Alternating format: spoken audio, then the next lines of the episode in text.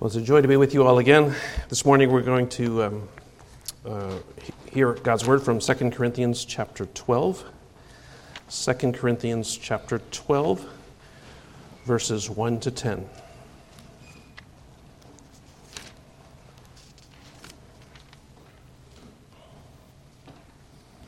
Let's pray as we prepare to hear God's word. Our God in heaven, we thank you that you've created us and that you've called us to yourself.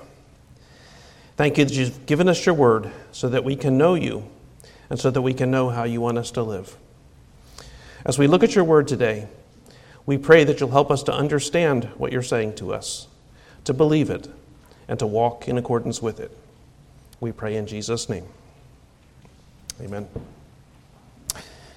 I'll read 2 Corinthians chapter 12 verses 1 to 10. I must go on boasting. Though there is nothing to be gained by it, I will go on to visions and revelations of the Lord. I know a man in Christ who 14 years ago was caught up to the third heaven. Whether in the body or out of the body, I do not know. God knows. And I know that this man was caught up into paradise. Whether in the body or out of the body, I do not know. God knows. And he heard things that cannot be told, which man may not utter. On behalf of this man I will boast, but on my own behalf I will not boast, except of my weaknesses. Though if I should wish to boast, I would not be a fool, for I would be speaking the truth.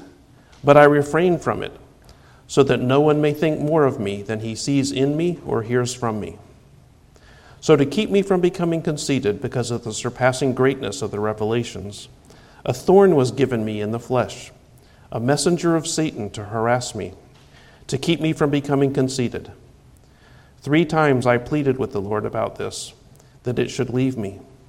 But he said to me, My grace is sufficient for you, for my power is made perfect in weakness. Therefore, I will boast all the more gladly of my weaknesses so that the power of Christ may rest upon me. For the sake of Christ, then, I am content with weaknesses, insults, hardships, persecutions, and calamities. For when I am weak, then I am strong. In today's passage, Paul talks a lot about weakness. He says, I will boast of my weaknesses. He says, I'm content with weaknesses. He says, When I am weak, then I am strong. Do you often sense your own weakness? Have you experienced it in your own struggle to live as God has called you to do? Have you experienced your own weakness when you've taken the initiative to reach out to others with the good news of the gospel? Do you experience your weakness in everyday life as you realize that you can't make things turn out as you'd like? In our years working as missionaries in Japan, there's nothing we've seen more clearly than our own weakness. We can't make people understand the gospel. We can't change their hearts. We can't convince them to do as God says that they should do. Walking in weakness has been our constant experience on the mission field. And I suspect that for all of us, it's our frequent experience in many areas of our lives. Paul says that walking in weakness was his experience also. In Paul's case, he was made conscious of his weakness by the presence of what he calls a thorn in the flesh. There have been all kinds of speculation about what this thorn in the flesh was, but Paul doesn't tell us what it was. If the particular nature of Paul's thorn were important, certainly he would have told us. Perhaps he intentionally didn't tell us because what he learned through his own thorn is relevant to us, however it is that we experience our own weakness. Paul says that his thorn in the flesh was given me to keep me from becoming conceited because of the surpassing greatness of the revelations which he received in a vision that he was shown. Paul speaks about this vision as if it were someone else who saw it, but it's clearly Paul himself who saw the vision. We don't know what Paul saw or what Paul heard in the vision, but there would be no danger of Paul becoming conceited because of another person's uh, vision. Whatever this thorn in the flesh was, It was Paul's constant companion for the rest of his life. He was constantly reminded by it of his limitations, constantly aware of his frailty. Paul wrote about weakness in another passage I think you're probably familiar with earlier in 2 Corinthians. In chapter 4, he wrote, For God, who said, Let light shine out of darkness, has shone in our hearts to give the light of the knowledge of the glory of God in the face of Jesus Christ. But we have this treasure in jars of clay to show that the surpassing power belongs to God and not to us. It seems that walking in weakness is part of God's plan for his people. We have a treasure. We have the knowledge of the glory of God through our faith in Jesus. But we carry this treasure in jars of clay. In ancient times, treasures were often carried in clay containers to protect them. In comparison to the treasures, these clay containers were noticeably drab. They cracked easily. Their plainness was obvious. We are the jars of clay. We have the glorious gospel in our hearts, but our cracks and our weaknesses are plain for all to see. But the glorious gospel that we carry in our hearts was also wrought in weakness. The eternal Son of God took on some of the limitations of humanity to come to this earth. He allowed himself to come under the power of Jewish religious leaders and Roman officials, and he died on a cross. Jesus put himself in the place of weakness in order to save us. As I said before, we constantly experience our weakness on the mission field in Japan. Let me tell you about one such instance. Some of you have heard in the past about a man I'll call Mr. X. We first had contact with Mr. X when his daughter and a friend came to a children's outreach event at Shin Urayasu Grace Church. We invited the children who came to that event to come to Sunday school the next day, and uh, these two girls came. The next week, being a good father who wanted to see just what it is that his daughter was getting involved with, Mr. X came with her to Sunday school. Then he began to attend worship at the church. Later, he began to attend a men's Bible study on Sunday mornings. From the things we heard him say, we could tell that he was rapidly growing in his ability to understand what he was reading in the Bible. Then, suddenly, about a year and a half later, he stopped coming to everything. At first, there were excuses. He wasn't feeling well, he had to work. But soon we began to be concerned that something bigger was going on.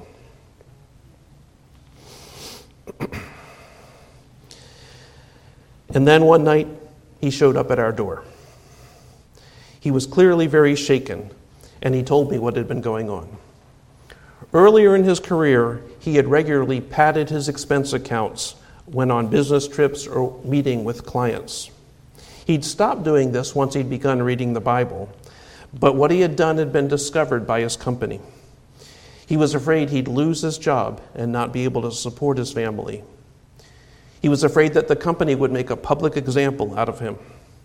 He was in anguish about the shame that he would bring on his family. I began to meet with Mr. X three or four nights a week. We memorized scripture together and prayed together. Through his eyes, I understood the, uh, the Psalms of anguish in a way I never had before. There had been an initial meeting with his company's lawyer, but after weeks of silence, Mr. X was growing increasingly paranoid. He thought that the company might force his aged mother to sell her house in order to recoup the funds. He thought that the family of a coworker in whose wedding he'd had a prominent role would harass his wife and child. He considered going into hiding with his family. One night, he confided in me that he thought of killing himself earlier that day. Each time we met, we talked over the same uh, scriptural truths. That's because the fear of the unknown and imagining all the worst case scenarios would drive him to the brink since the last time we'd met. He was frequently at the breaking point. But we talked over and over of God's ability to protect him and his family and how God could turn even this uh, terrible circumstance into something good. Finally, seeing his condition, his company asked him to consult with a psychiatrist. He was treated with medication, and after several weeks off from work, he was asked by the company to return to the office. It became clear that the company was not going to prosecute him. Eventually, he resumed his role in the company. God did exactly what we'd hoped and prayed. He protected him and his family. In his mercy, God restored him despite his sin. God worked in these excruciating circumstances to show that He had for them a hope and a future. And Mr. X simply drifted away. He stopped coming to meet with me. Despite repeated invitations to come back to the church and to the men's Bible study, he's never done so. If I see him on the street, he'll be friendly, but any spiritual interest seems to be gone. I felt like I did all the right things in this situation. I stood faithfully with Mr. X during his time of hardship. I pointed him to God through Scripture, uh, truths of Scripture, and in prayer. And he seemed to hold on to those things. But there was something I couldn't do. I couldn't change his heart.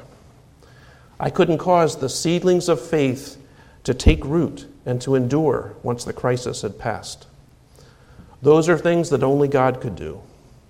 I was confronted with my limitations and my weaknesses. In the battles of life, whether for your own heart or for the heart of another, there will certainly be times when you also come face to face with your limitations and your weaknesses. Paul doesn't only talk about weakness in what we've read today, he also talks about power. God's message to Paul when he asked that the thorn in his flesh be taken away was, My grace is sufficient for you, for my power is made perfect in weakness. Paul learned to be content in the place of weakness so that the power of Christ may rest upon me. He came to understand that when I am weak, then I am strong. Our experience as Christians is not only one of walking in weakness we also experience walking in power. Though we're jars of clay, there's a glorious treasure within us. It's the treasure of the gospel, the knowledge of the glory of God in the face of Jesus Christ. And precisely because we are jars of clay, the power of the gospel in us is obvious. It shows that the surpassing power belongs to God and not to us. Though we constantly experience walking in weakness as missionaries in Japan, there are times when we experience walking in power as well. Let me tell you one more story. Miyuki is a member of Shin Urayasu Grace Church who is working as a home helper. In this job, she provided uh, practical care for people with physical and mental disabilities. She asked us to pray for Mr. O, who was one of her clients. As a result of a head injury, Mr. O was experiencing short term memory loss. His long term memory was fine, but the problems with short term memory hindered him from working and provided, uh, uh, uh, provided many challenges in his daily life. After several weeks, Mr. Uh, Miyuki told us that Mr. O had been making comments indicating that he was thinking about suicide. He'd become very discouraged about his condition and was beginning to realize that there likely was not going to be much improvement in the future. Miyuki did just what a Christian should do in those circumstances. She gave the reason for the hope that she had at a time when Mr. O was without hope. she invited him to come to church, and though he'd never been to a church in his life, he came Right away, he began to help with setting up before worship and taking down after. Because of his memory problem, uh, he was a little slow to get to know people. He'd have to meet people several times before he would remember them. But he kept coming, so eventually I asked what, what, what he was thinking about all that he was hearing in the worship services. He said he wanted to understand more about Christianity. He'd been a cultural Buddhist, doing some of the rituals in form only, but he said he no longer believed those things and considered himself non religious. We started a Bible study consisting of Mr. O and Miyuki and me. Uh, we began with the most basic things because that's where he was. There's one God. God made the world and each of us. God has told us how we should live in His Word, but we've sinned against God, disregarding what He's said and living as if He were not important. He sent His Son, Jesus Christ, to bear the penalty for our sins and to reconcile us to God. And God has promised to give eternal life to anyone who trusts in Jesus. It was a long road, and there were times where I wasn't sure where this road was going. But faith is a gift from God, wrought in our hearts by His Holy Spirit. And that's exactly what happened. The Holy Spirit worked to illumine Mr. O's heart. He came to trust in Jesus, and he was baptized.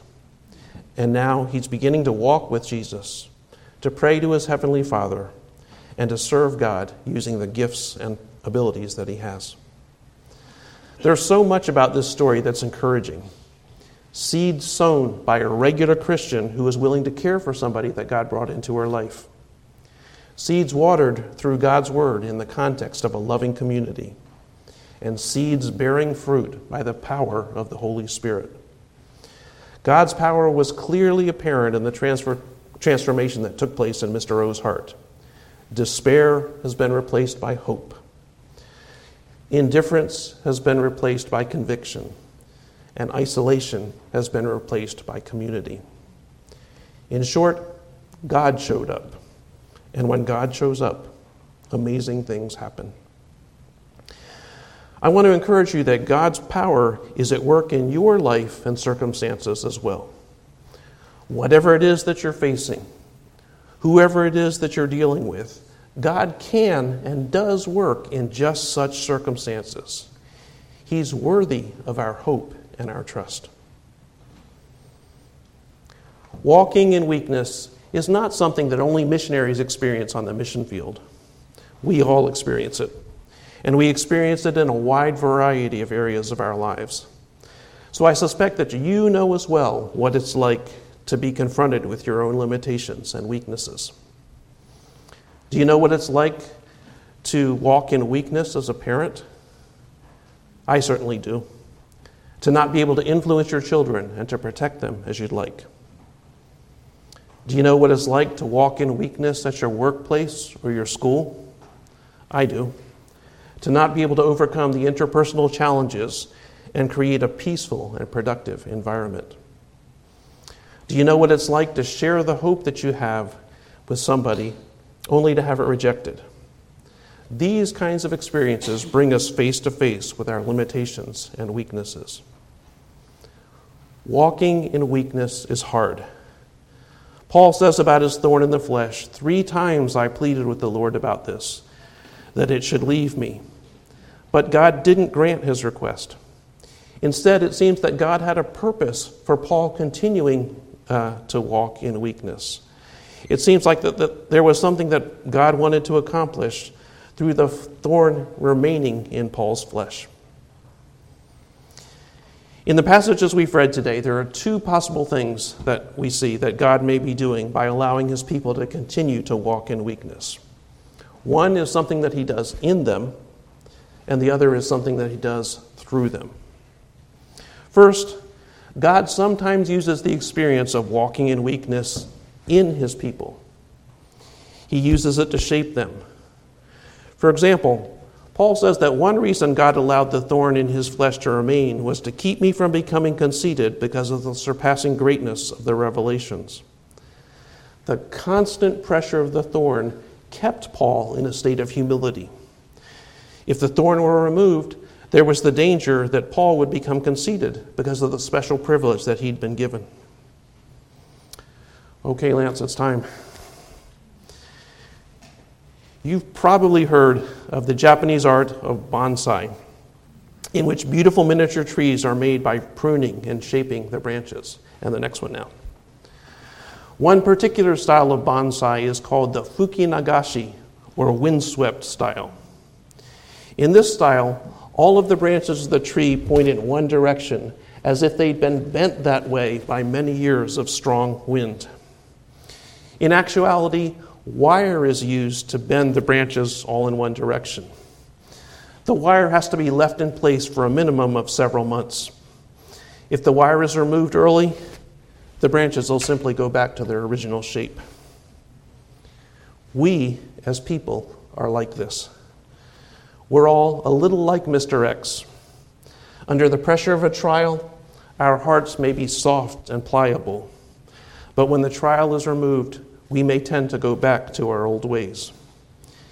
In His wisdom, God knows that there are times when we need to be in the place of weakness for a prolonged time, so that the changes which are brought about will be changes which last.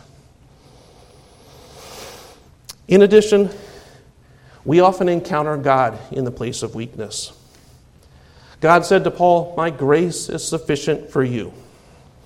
As he endured the thorn in his flesh, Paul was sustained by God's grace.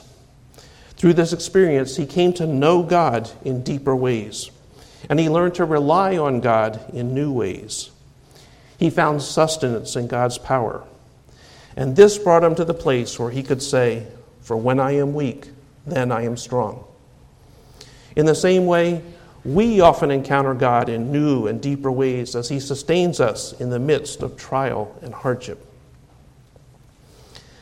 Second, God sometimes works powerfully through His people when they're in the place of weakness. God said to Paul, My power is made perfect in weakness.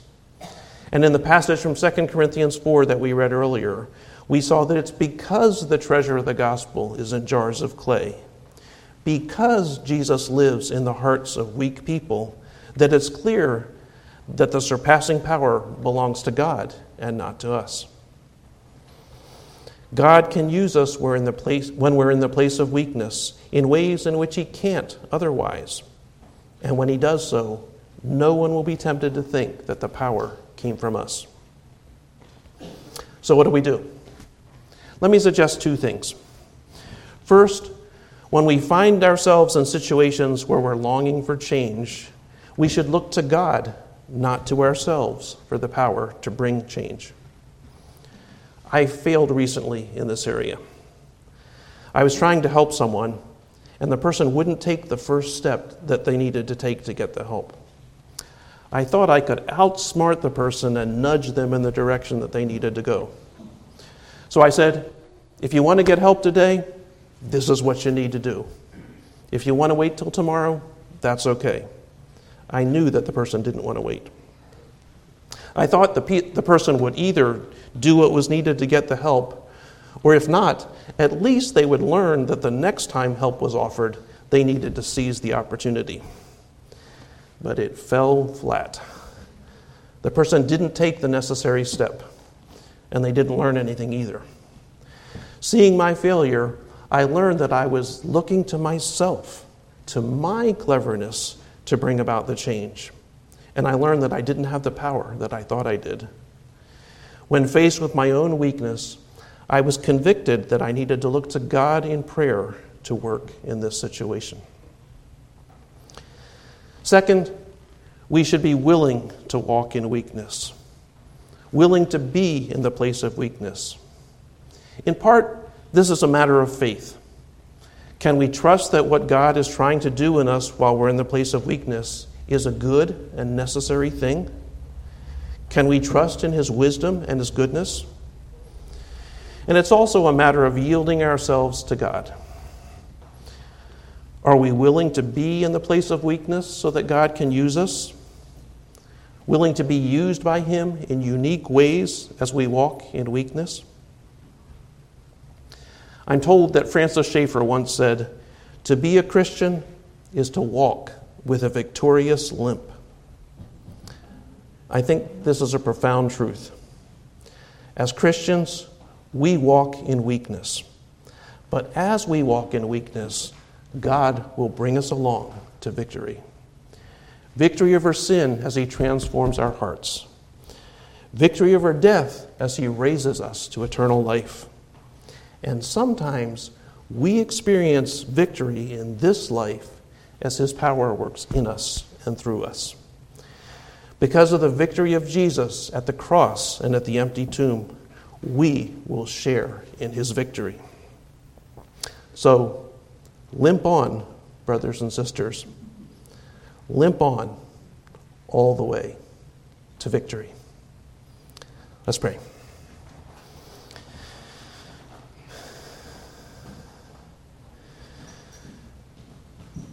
Father in heaven, we all know what it's like to walk in weakness.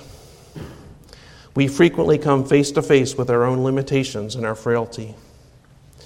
We thank you that you don't leave us alone in the place of weakness. You sustain us with your grace. You work in us and through us when we're in the place of weakness. Of course, we don't enjoy being weak, but help us to trust you even when we're in the place of weakness. Help us to be willing for you to use us even when we're in the place of weakness. Glorify yourself as you show your power through our weakness. We pray in Jesus' name.